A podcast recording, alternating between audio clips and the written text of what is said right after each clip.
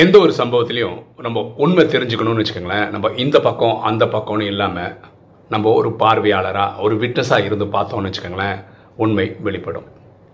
உண்மை எப்படின்னா ஒரு காத்தடிச்ச பந்தை நீங்கள் தண்ணிக்குள்ளே மூழ்கி வச்சிட்டிங்கன்னு வச்சுக்கோங்களேன் அந்த பந்தை மறைச்சிட்டோன்னு நீங்கள் நினைக்கலாம். ரொம்ப நேரம் பிடிக்க முடியாது இல்லை ஒரு டைம் வந்து தானே ஆகணும். அந்த மாதிரி சத்தியம் காணாவே சர்ஃபைஸ் ஆகிடும் நம்ம எப்போ நெடுநிலையோடு இருக்கிறோமோ அப்போது நமக்கு உண்மை வெளிப்படும். எண்ணம் போல் வாழ்வு